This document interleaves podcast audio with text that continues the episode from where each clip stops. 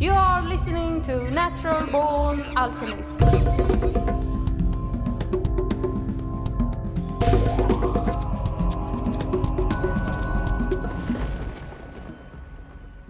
Welcome to episode number 185 of the Natural Born Alchemist podcast. My name is Alex and I'll be your host. Before we get into this week's episode, I have something I want to get off my chest. I think it's very annoying that the governments of the world keep butting into the lives of the individual. Don't tell me what to do. I can do whatever I want as long as I don't hurt anyone, right? Government is an illusion. It is for the people, sure. By the people, hell no. Deep down, I know you know, governments equal intrusion, a fucking fascist, dogmatic fusion. Who to vote for? Hell, they all gotta go.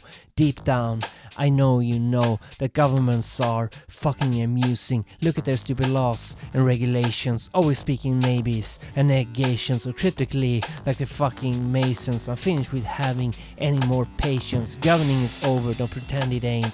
Bullets are addictive, or they wouldn't be victims. We get what we deserve, we eat what we are served. I don't want oppression, it's my obsession. Fuck who you follow, I follow myself. In the end, we can only help ourselves. The better we feel makes it easier to heal. Life is here and now, the only thing that is real. So, yeah, it's the last Sunday of the month, and this time we are going to listen to Bill Donahue talk about the Bible and why it is not a literal book.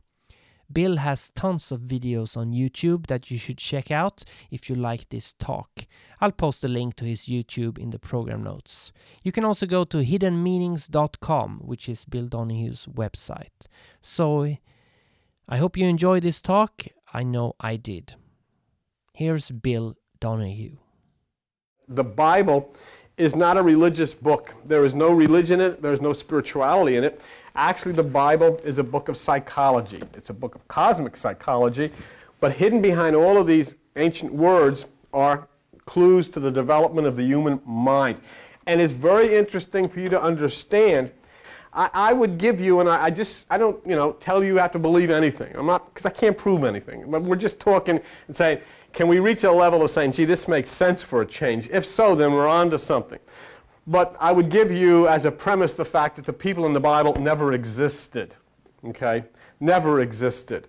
And um, there's no proof for the existence of any of them. And it's far more important to understand that they represent parts of you and aspects of your own mind. And that makes it not only very personal, but it, it opens to you possibilities that are tremendously long range um, when you think of, hey, uh, you know, what is being said, by what authority are these being said, and can I, can I connect them to uh, aspects of science? To me, if God is not provable, then forget about it. I mean, there is absolutely no sense in bothering with this thing because we're coddled into saying we've got to have faith. And I don't like that. Faith to me is simply something you have to have when you're not sure. And, and that doesn't make any sense to me. If there is such a thing as God, then it should be demonstrable and provable.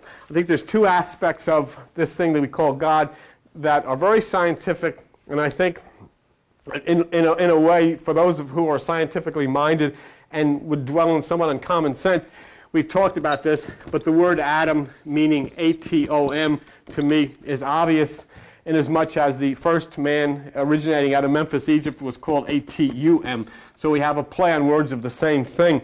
And knowing that when an electron is removed from an atom, it uh, creates energy, multiplies the energy. Uh, then we have a rib taken from Adam, which multiplied the species. So then we have the origin of all things being predicated scripturally on the fact that the beginnings came from the splitting of the atom.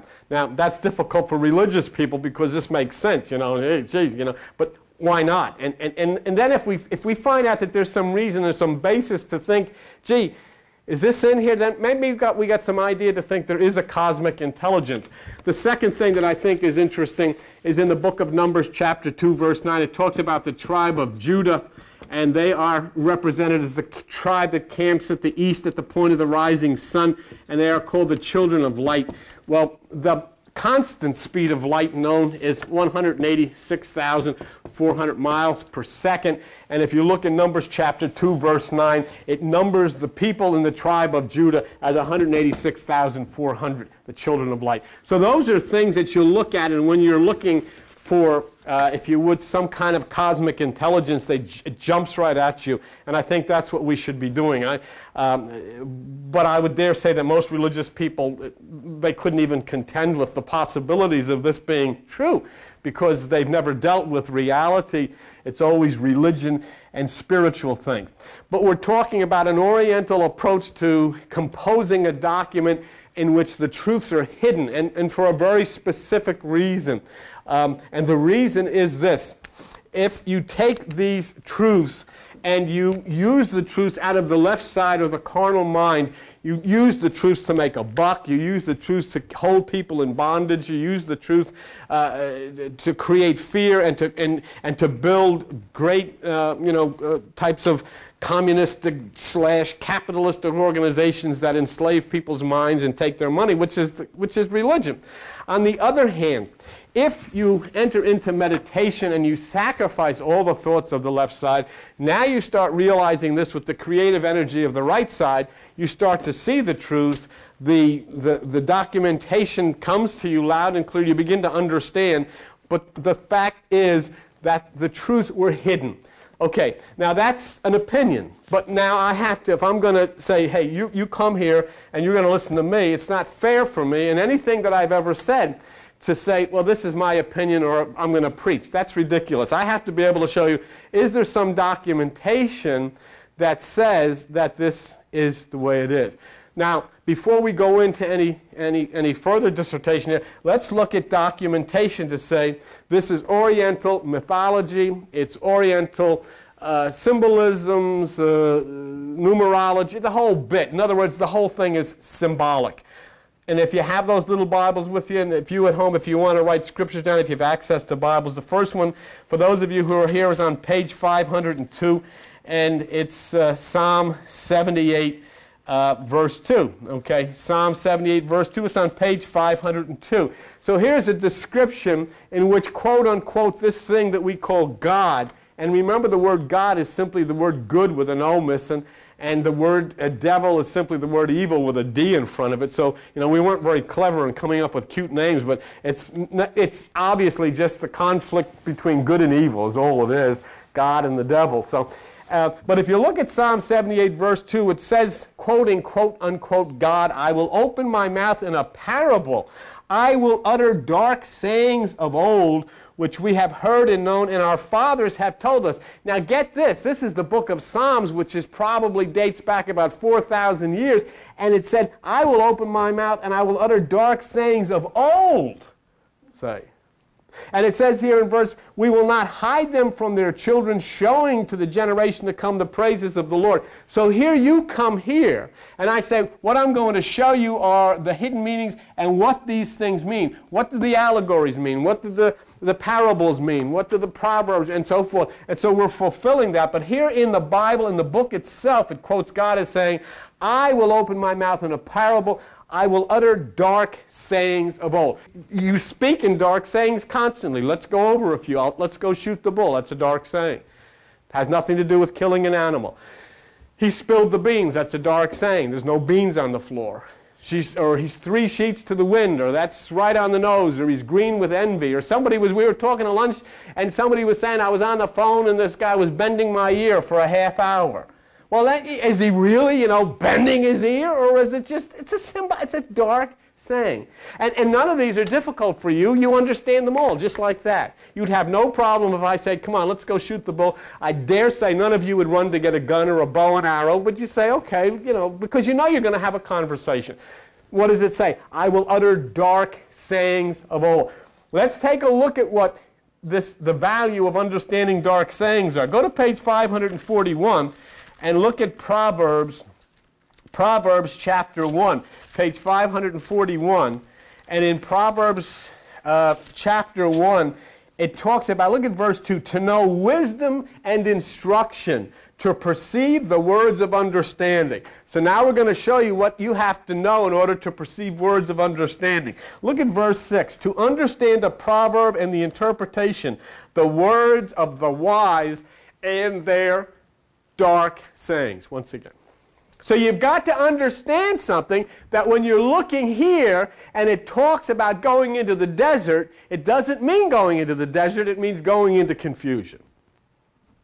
It means going into confusion. What's being said is everywhere I look, you know, it looks the same. Remember Jesus or Jehoshua is tempted in the desert and the devil speaks to him. Everybody gets that. When you go into the desert, means everything looks the same. You don't know which way to turn. You don't know where to go. You don't know what you are. You don't know what to do. And this thing in your head starts speaking to you. Well, then you're in the desert being tempted by the devil if you want to speak in, in symbolic terms.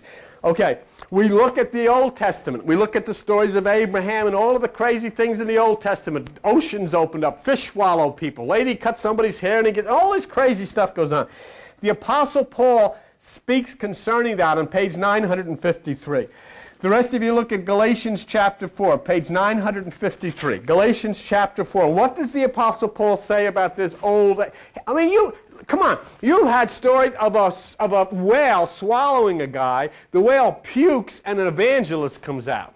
And I mean, you've read, and it's, I tell you, that's okay. And then you get up and sing a song, Amazing and all of this stuff. You have stories about two naked people running around in the Garden of Eden, they call it, and they don't know they don't have any clothes on until a talking snake comes along and say, Hey, what's that there? I don't think you got your shorts on. And it's, Hey, what? God says, Who told you you don't have any shorts on? And they say, The snake said it. And what did you say?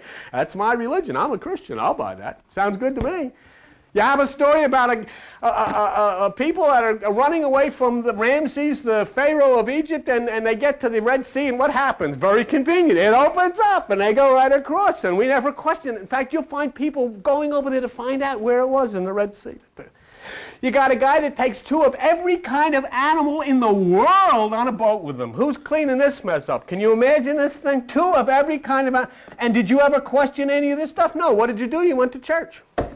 I want to hear more of this. Hallelujah. Praise God. Here's my offering. I'll buy that. This makes sense to me. Never questioned it. And what does the Apostle Paul, who is one of the writers of the New Testament, say in Galatians chapter 4 on page 953? He's talking about the Abraham stories. And verse 22, Galatians 4, for it is written Abraham had two sons, blah, blah, blah. Verse 24, what does it say? Which things are an allegory. Wow!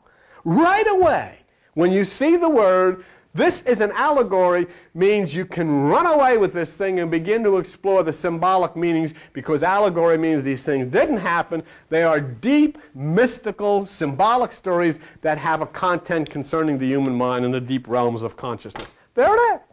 You I will speak in dark sayings, utter parables of old. It's allegorical. Okay. I, mean, it's in the book. And yet, do you know that there are people who call themselves born again or fundamentalists who say every word is literal? Even though, what did we just see? Now, go to page 944. Here's the Apostle Paul again in a book called Second Corinthians. And in Second Corinthians, the Apostle Paul, in verse 3, chapter 3, right, verse 6, saying, Who has made us ministers of the New Testament. 2 Corinthians chapter 3, verse 6, page 944. Who has made us ministers of the New Testament, not of the letter, but of the Spirit, for the letter kills, but the Spirit gives life. The letter, can, can you think, mostly in this particular room are ladies, can you think of situations where the letter kills? Absolutely. I can show you situations in the Bible where it says if the young girl has a pelvic examination and she doesn't pass, you get rocks, you hit her in the head and kill her. Take it literally. That's what it says in the Bible. I can show you where Moses said, hey, kill all the little kids, kill all the women who aren't virgins, and keep the other ones for yourselves. That's in the Bible. And here we have expressions that are symbolic in nature, but when they're taken literally, then it allows one group to hold another group in bondage or actually do physical harm. One last scripture and we're done. Jehoshua the Christ whose name is called Jesus, whose name was not Jesus. There was never anybody by the name of Jesus that lived in Palestine. The only people that named Jesus live in Puerto Rico. They don't live in Palestine. The name Jesus is a Greek word That is a Greek word, the I-E-O-S-U-S or whatever it is. And the reason it comes out of Greek mythology because it totals 888, which is the number of the sun in the sky, and that's where the name came from. And the reason that you call him Jesus and not J-E-H-O-S-H-U-A, which is his name, is because Jehoshua is Jewish. And the early church was extremely anti Semitic. These are the Crusades and the uh, Inquisitions, and they could not deal with anything that was Jewish, so they got rid of Jehoshua and they got rid of Passover and replaced it with Easter. But the name Jesus is a Greek name. He was not a Greek, and that amazes me. I watch him on television and they'll say, Jesus, Jesus, there's something about that name. And there's power in the name, there's healing in the name, there's salvation in the name, and they changed the guy's name. They changed the guy's name. Did they screw it up or what? I, I, I love the Bhagwan. He says, you know, I can't believe these, uh, these Jews, too. He says, you know, they wait 40,000 years for the Messiah to come. He shows up, they kill him, and they give the business to the Italians. I thought it was a great, it was a great line, and how true it is, you know, really. But the insanity. But, you know, hey, shame on us because we file in and follow these people and hold on to every word. Uh, where were we? Page 812, and then we'll wrap this part of it up. Mark chapter 4. I wanted you to see this statement of Jehoshua, who is the Christ, Jesus, if you would. Mark chapter 4. Look what verse 11.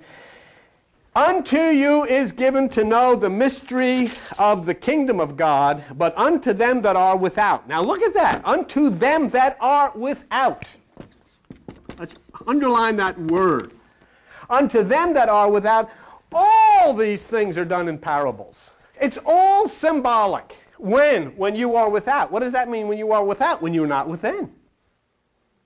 And the only time you are within is when you are meditating. So to those who are not meditating, all of these things are parables. And so that's why they figure they got it all figured out. And yet they're looking at symbolisms and they're taking the symbolisms literally. Now, the interesting point here is look what he says. Unto you is given to know the mystery of the kingdom of God. But unto them that are without, all of these things are done in parables. Do you know what it says here? That God directly, uh, in, intentionally deceives people. Look what it says that seeing they may see and not perceive, and hearing they may hear and not understand, lest any time they should be converted and their sins should be forgiven. So, in other words, these are given symbolically with the intent of deceiving people until they get within. As long as you're going to stay without and try to figure this out from the left side or from the intellect, you're not going to understand it. Now, what does he say? Unto you is given to know the mystery of the kingdom of God. Did you see that? That's what you have. If you go within and you go into meditation, you'll know the mystery of the kingdom of God. Now, this is why I say that the entire book is a book of psychology. You want to learn the mystery of the kingdom of God. Good. Where's the kingdom of God? Go to page, and I forget which page this is on because I didn't write. It's on page 853. Look at Luke chapter 17, page 853.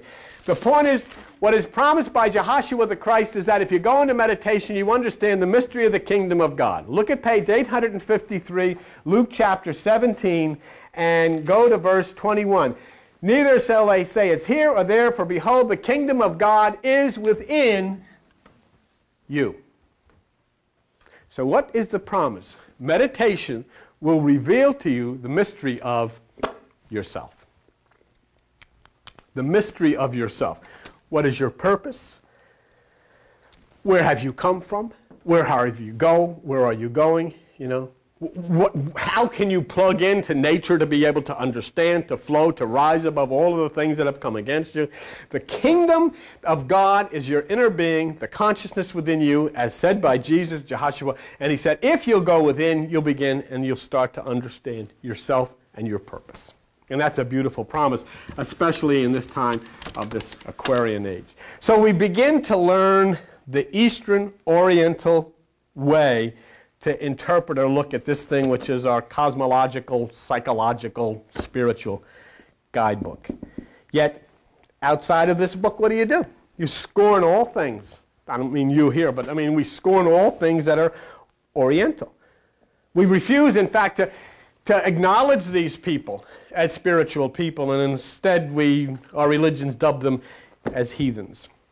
And yet, there are some things that Jehoshua or Jesus said that are important for you to see. There is a um, place in the center of your brain called the pineal gland, pineal gland of the brain. In fact, we run into that next Sunday morning with Jacob and his travels. But the pineal gland of the brain, also known as pineal gland of the brain, it's spelled P-I-N-E-A-L, also pronounced by many as P-I-N-I, P-E-N-I-E-L, pineal gland of the brain. And the ancients knew it. Uh, what you would see was in the power of mythology of people called the Cyclops. They would have an eye in the center of their forehead, and it would be extremely powerful, and so forth and so on. But that single eye would be the seat of all power of the soul. And if you look in a um, dictionary today, look up pineal, P-I-N-E-A-L, or pineal, it says the single eye, the third eye, the seat of the soul. And what's interesting is here then Jesus says to you specifically what you should do. Here's what you should do.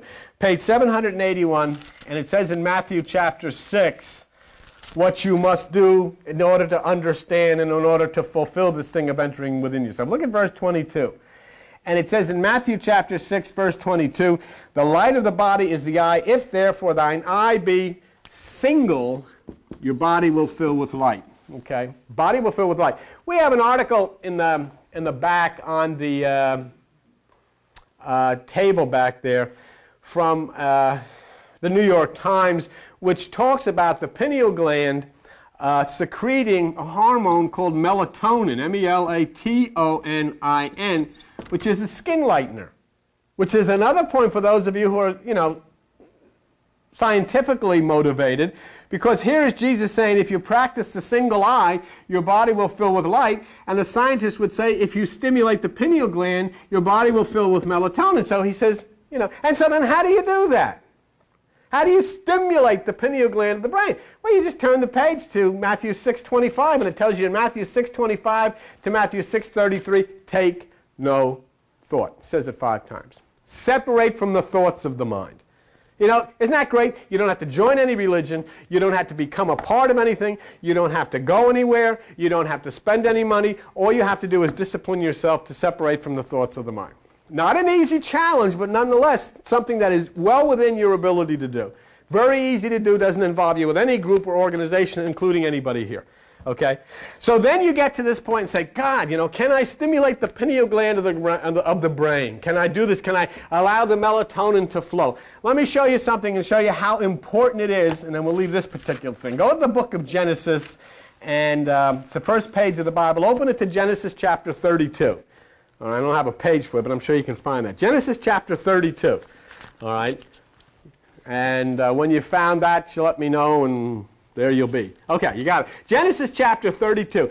Look here at, here's, here's the statement where Jacob is having a wrestling match with himself and he overcomes his, his own self. He sees God face to face. Now look at what he calls the name of the place where he has seen God face to face. Genesis chapter 32, look at verse 30. And Jacob called the name of the place Peniel, for I have seen God face to face. I mean, you don't need to be a nuclear scientist. You don't need to be a Rhodes Scholar. It is obvious. Say. Whether you look in the New Testament and they call it the single eye, whether you look in Jacob calls it the pineal gland, whether you understand the relationship between melatonin and so forth and so on, you say there is something that I'm being told here. I was told this by Krishna. I was told this by Buddha. I'm being told, told this by Jesus or Joshua. And so there is something here, and it comes from the people of the East. It comes from the people of the Orient and it finds its way into this book that you call a Bible. So we, we, we've got to start learning how to interpret scriptures, not just biblical scriptures. You have to learn how to interpret the sutras, sutras of Buddha, how to interpret the Vedas of Krishna, how to interpret the Quran as the Sufi Muslims do. But what you do and what has happened to our country and our world is that by interpreting these things literally, have totally distorted that which we call God's Word. And we're paying dearly for it. When you look you know, and as I said, one of the things that, you know, written in the back there is that the evilness of the traditional family. The traditional family has broken up. The traditional family is rotting from within. The traditional family is falling apart. And as a result of it, we see outside all of the problems with children and young people and the violence and so forth. And they say it's because we don't have any more traditional values. The value system has broken down. The family has broken down. Certainly it's broken down because religion put the traditional family together with a basic flaw that says in order for the family to be effective, one party must submit to the other party. In other words, the female must submit to the male. And when you take a situation and say, in order for this to succeed, one part of the population must submit to the other part of the population, then that's an evil premise, and that makes the family evil, and the, and the family will self destruct. It's not destructing because it's being attacked from outside, it's self destructing because it's exploding from within. And it will, because woman will no longer submit to man. It shouldn't especially in the feminine age. And so we see this complete thing. And what do we have to do? You say, do we need a traditional family? Do we need to raise our values? Yes, but how are you going to do that? The family then has to be no longer one party submitting to another party, it has to be a co partnership. Equality, total equality, co partnership. There may be some instances where the man will have to be the mother and the woman will have to be the father because the woman is more capable of going out, getting a better job, earning more money, and doing better things for the family. And the man who is totally incapable might have to stay home and stir the soup and, and, and sew the socks. And, and so, but that's what's coming. And that's what you're going to see.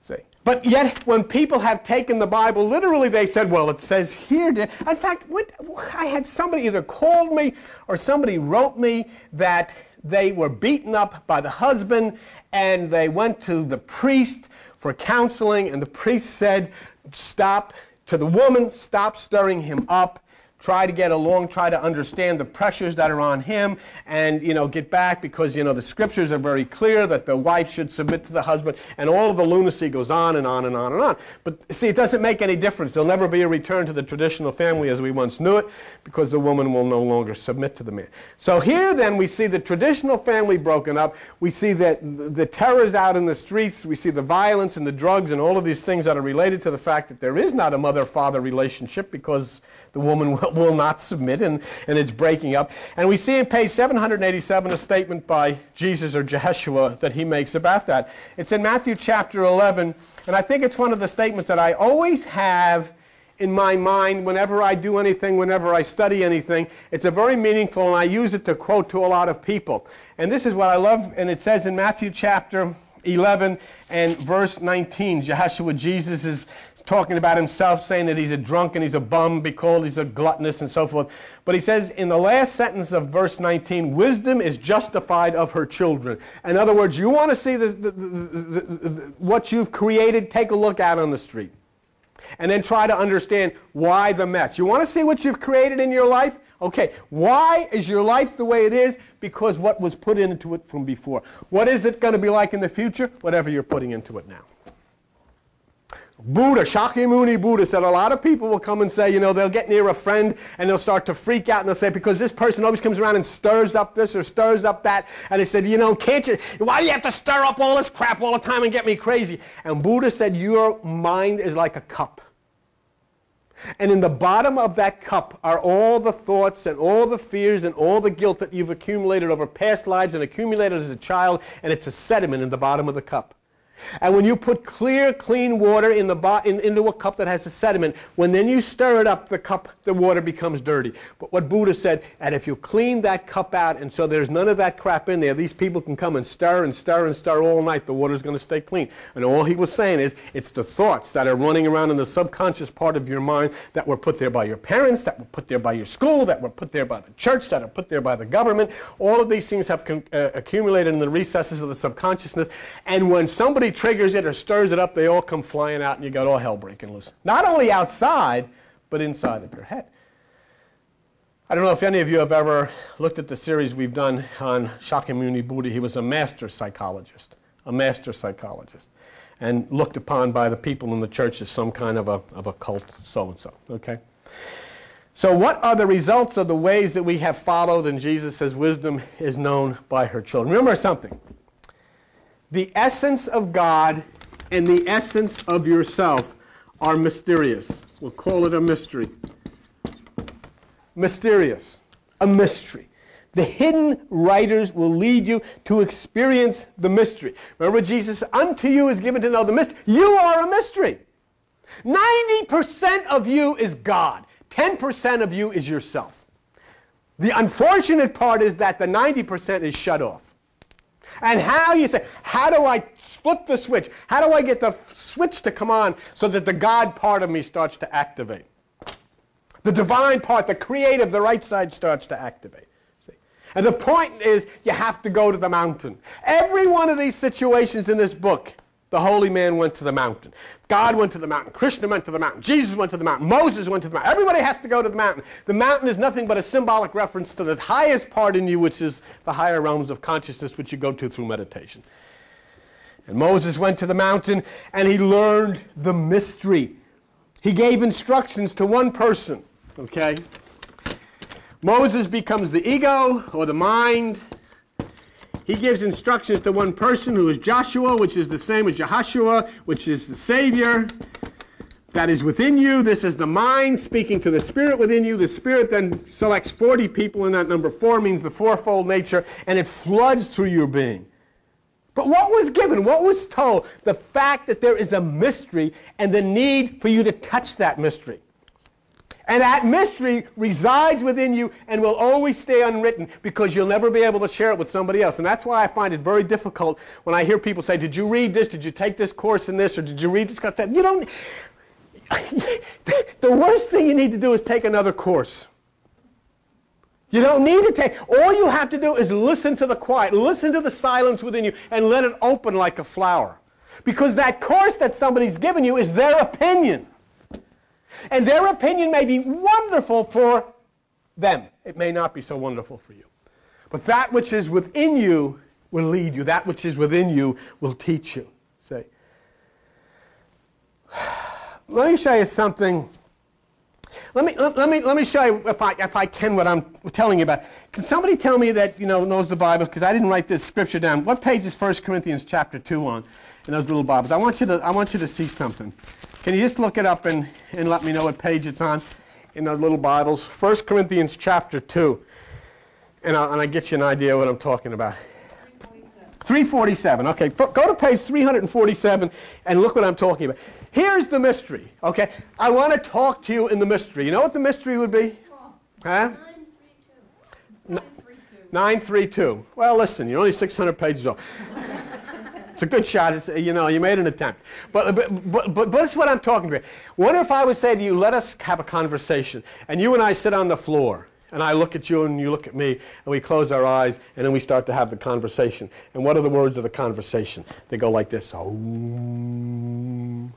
om. Now, if you've known me for a little bit, you'll probably stay there. If not, you're up and you're out of the door and up the stairs and out of the building. And I've had that happen to me in the early days. of This people used to run out of here you know, like crazy. I'm talking about speaking in the harmonic of the universe. And the center of the universe is that, um, you want to hear it? Would you like to hear God? Have you ever heard God? Yeah. How would you like to hear God? Okay, take your fingers. Let me see your fingers. Come on, who's going to see you? Don't, don't. Take them, plug your ears. Listen. You hear the I hope you hear it. If you don't hear it, you are dead. you didn't hear it? I heard it. Oh. I didn't hear what you said. No, I just said, I hope you hear it. That in the center, what you hear rumbling is the dynamic, it's the dynamo, it's the generator. It's, it's that, same, that same decibel in the center of your being that you hear is in the center of the universe. And that is what the ancients Om. That's the sound of Om. And when you start then to flow in the harmony of Om, you're flowing in the harmony of nature and you start to flow in the harmony of yourself. That's the hidden, that's the wisdom. Now watch this. We said 1 Corinthians chapter 2, right? Look at verse 6. We speak a wisdom among them that are perfect. In other words, I have to speak to you. You know, sometimes you come here on Tuesday nights and I get you know, I start flying away and the voice that comes sounds different and all of these things because I'm speaking to you who are perfect. You say, well, I'm not perfect. Yes, you are. 90% of you is perfect. 10% of you, and I take this to myself too, is screwed up. Okay? The left side. When we speak to each other and that, then we get all kinds of lunatic ideas. But that 90%, when you turn off the 10%, the 90% activates, and we speak in wisdom to those that are perfect because we are communicating spirit to spirit. We are communicating nature to nature. See, when you give that 10%, that's what the ancients knew and what they meant by tithing. The church took it and said, Give me 10% of your money. And that shows you how corrupt, you know, and stupid it is. Okay. Howbeit, look at 1 Corinthians chapter 2, verse 8. We speak wisdom among them that are perfect, yet not the wisdom of this world, nor of the princes of this world that come to know. We speak the wisdom of God in a mystery, even the hidden wisdom which God ordained before the world unto our glory. There it is. That's what you're starting to find. That's what you start to touch. When the lights go down and the Om comes on and you start to fly, you start to move in the mystery. You start to move in the cosmic universal sound that you've never ever been allowed to touch. And in fact, you can go in any of these churches up and down Route 9 or any church in the state of, and they'll tell you, stay away from it. Stay the way you are. Just give us the money, sing Amazing Grace, and watch the world go to pieces. And watch the kids commit suicide, and watch the drugs, and watch the age, and watch all the crap that we've created, and all the insanity, and all the violence, and we'll sing songs together. And look, we got stained glass on our windows so you can't see what's going on out there anyhow. So you stay in here, and we'll all sing, and we'll die together. But we'll have great funerals, and we'll send a man over to bake ziti at your house after, so everybody can come back. Oh, won't it be a wonderful time? Everybody back to our house for ziti. That's the only thing I remember as a kid. I couldn't wait for somebody to die so we could go back and have ziti at somebody's house. It was great. They had great ziti then. Come on, let's let's wrap this up. But you know, you've got to tell the truth. I, I don't do this for a living. Some guy said, calls from New York, said, if you say this, I am not going to support you anymore. It doesn't make any difference. See, if I had to depend on this for support for me or for her, then I wouldn't say it. I wouldn't want to offend you. You see, if I wanted to do, and believe me, I'm very capable of doing it. I could have all these chairs filled. I could do the same thing. I could touch you on the head. I could make you fall over. I could tell you you're healed. I could do the whole thing. It's very easy to do that. And everybody comes, you know. As, what is it P.T. Barnum said, there's a sucker born everywhere. People want to hear. They want to hear the things. But you don't. So I don't, I don't say things that people want to hear, and I still say the same thing. And as far as I'm concerned, excuse me, but this is a little political. pl- I think everybody should be cremated, and they should take all of the cemeteries and turn them into baseball fields and playgrounds for the kids. I think it's a, just a waste of land to have a bunch of dead bodies with stones there. My father's buried in some idiotic place up in Newark, and it looks like a tenement. There's 60 billion. You couldn't find this guy if you wanted to. Stones and rocks all over the place. Acres and acres and acres of dead bodies laying there. Not dead people, because there's no such thing as dead people. Just dead bodies. But I mean, see, that's another story. And, and, and somebody will get ticked off. I disagree with you. Well, so what? All right. The, the, the definition of the word mystery is something of a secret quality. Let me tell you something. And don't look at this as straight. If I was to learn the secrets of each one of you, or you were to learn the secrets of me, well, yeah, but what about the secrets of them? You. I don't laugh, Lorraine.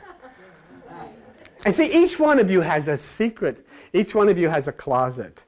And in that closet is something that nobody else knows. Even the one closest to you doesn't know what goes on. The secret.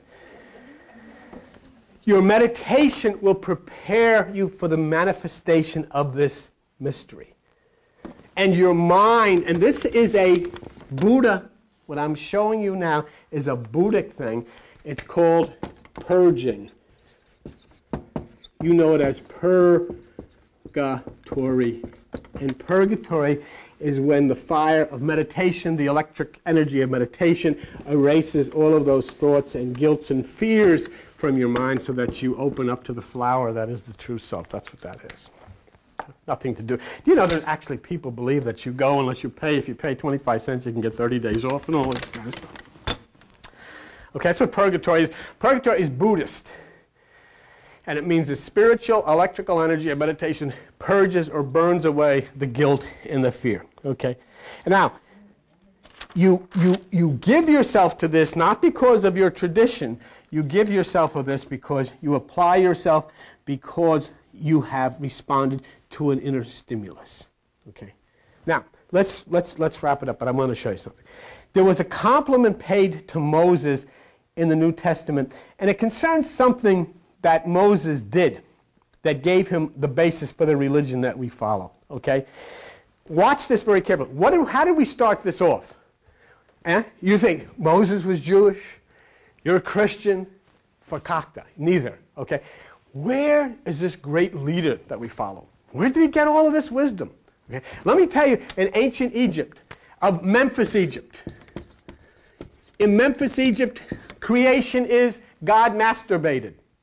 And when God masturbated, the seed, that doesn't look right. When God masturbated, the seed fell, and there was born.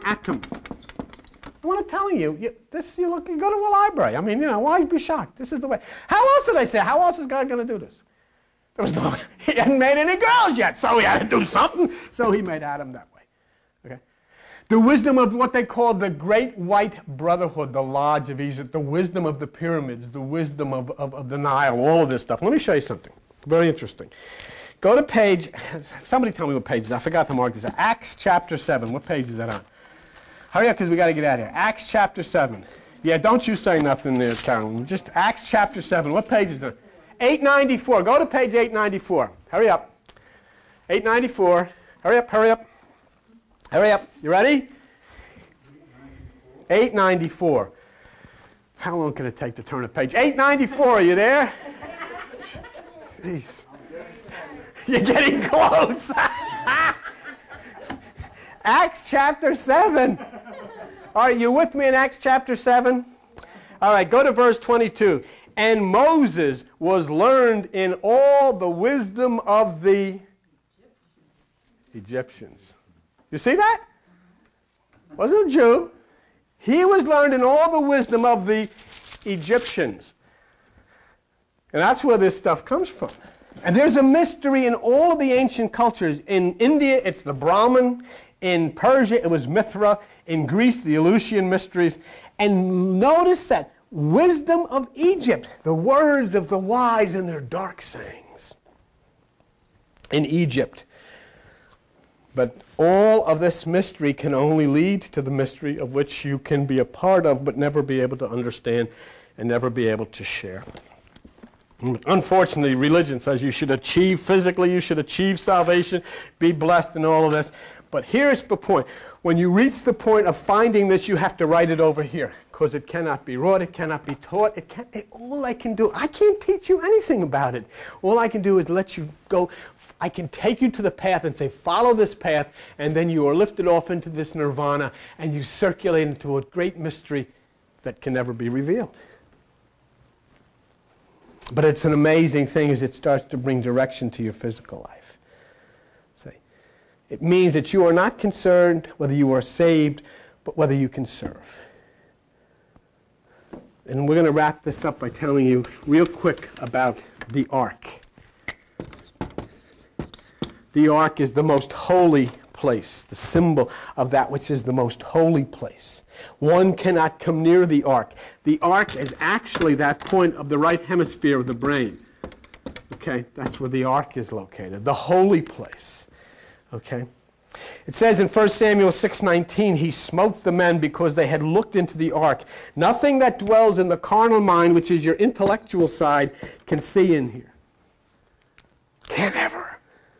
This will come to you, but you can never, you can never get in there. It has to open and it has to flourish by itself. Nothing that. Let me. Did you ever see? Go, go to page 296. Let me show you something about your mind real quick, and I'll show you something. We'll get you up. First Kings chapter page 296. First Kings chapter uh, six, and I want to show you something about the construction of the temple. Look at 1 Kings chapter 6. Are you there? Page 296? Just stay awake a little while longer. We're almost out of here. You know, you're doing good so far. Okay? Turn to get it, put a little cold air in here. I can tell when you're starting to uh, slip out, you know. But just hang on, just a few more minutes.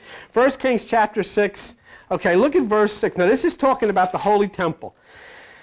The nethermost chamber, that's the holy place, was five cubits and the middle side six cubits, and the third was seven cubits. Okay? Five cubits, okay, six cubits, and the third, wait a minute, five cubits, six cubits, and the third was seven cubits. Okay?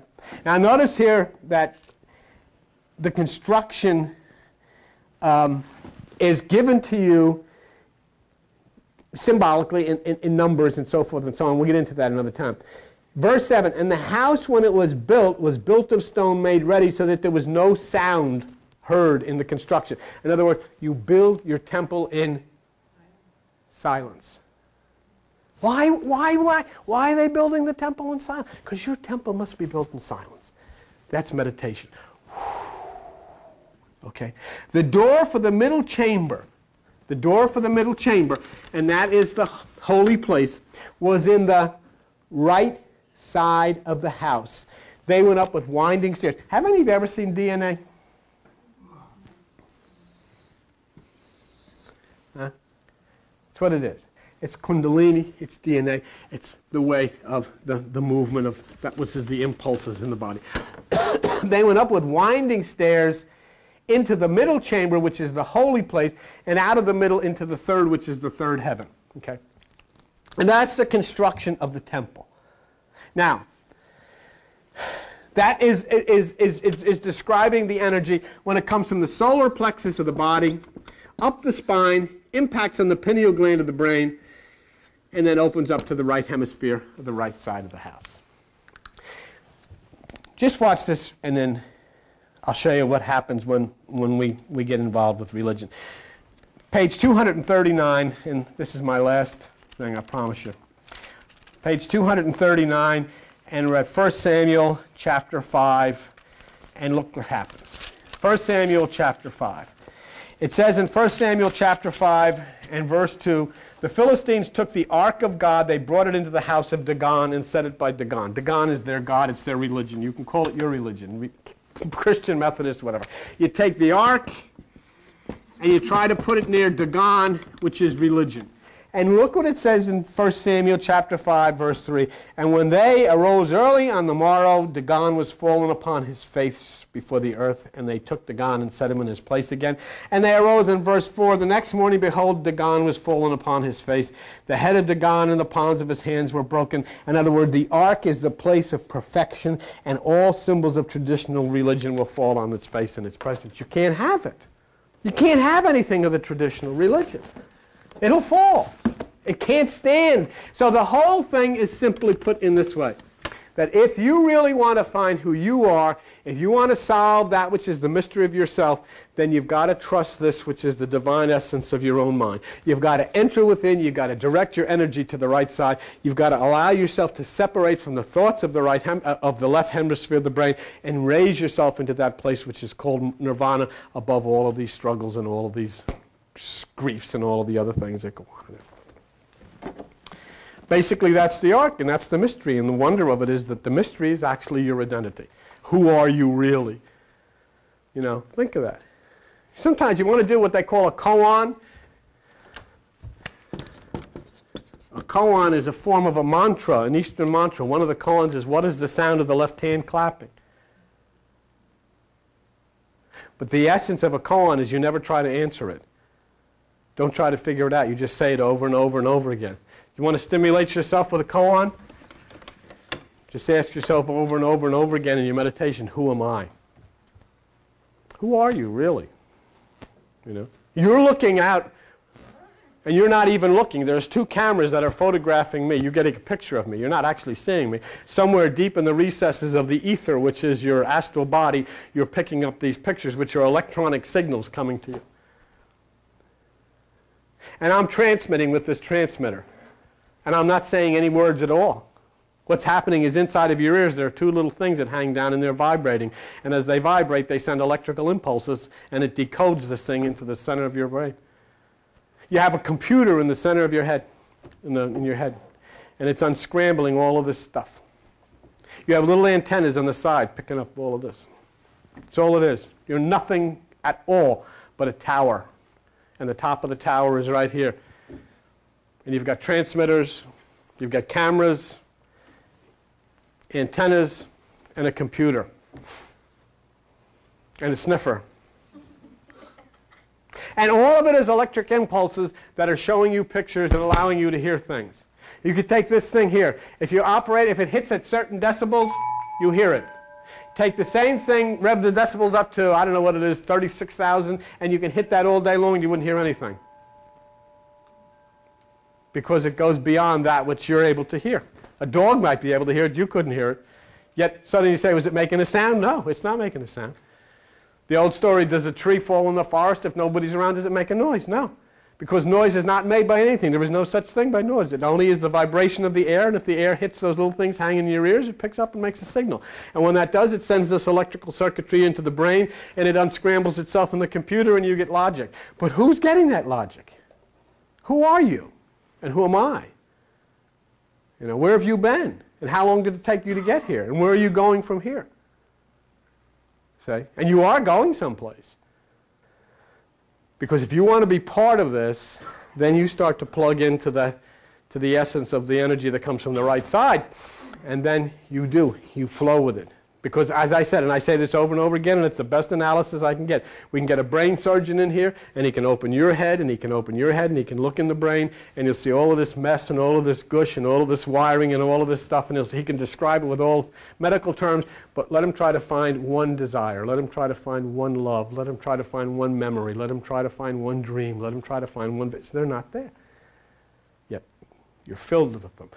So it's all part of the etheric body.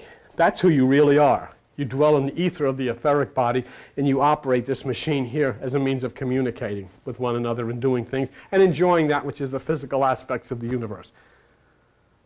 And so then when this etheric body, uh, when this physical body breaks down, your etheric body just goes off and seeks another body, and off you go and do it again. And it's very interesting if you were to know who you really are and where you've been and what you've done.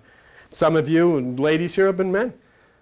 Different colors, different places. You've lived in different parts of the world, and that's part of nature to tell you, hey, here's your, here's your experiment, here's your teaching to learn and develop. And you've come to this point. You know why you've come to this point? Because you've reached a point of advanced state of your mind.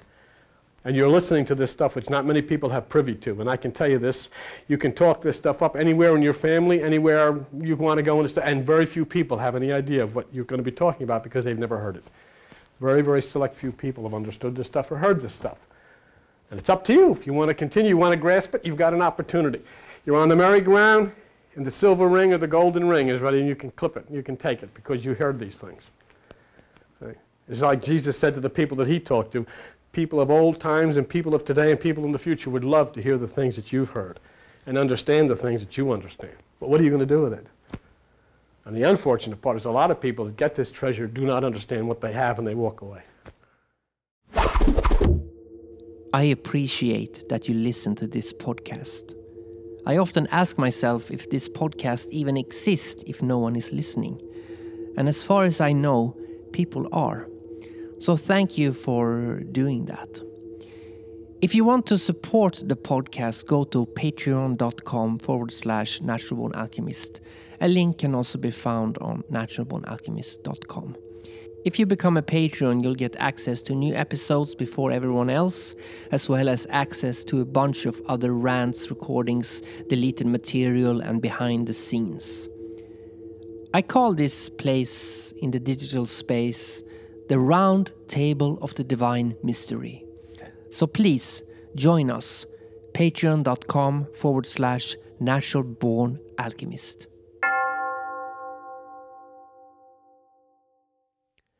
To end this episode, I'm now going to play the track Seeing Stars by White Lighters that appears on the album Dracula slash Crybaby. This is a cover of a song by Jessica Lea Mayfield. Go to whitelighters13.bandcamp.com to check out more of White Lighters music. And that is 13 as in the number, not the letters. White Lighters 13.bandcamp.com. See you all in a week. Peace, love, compassion, Hare Krishna. Freedom is in the mind.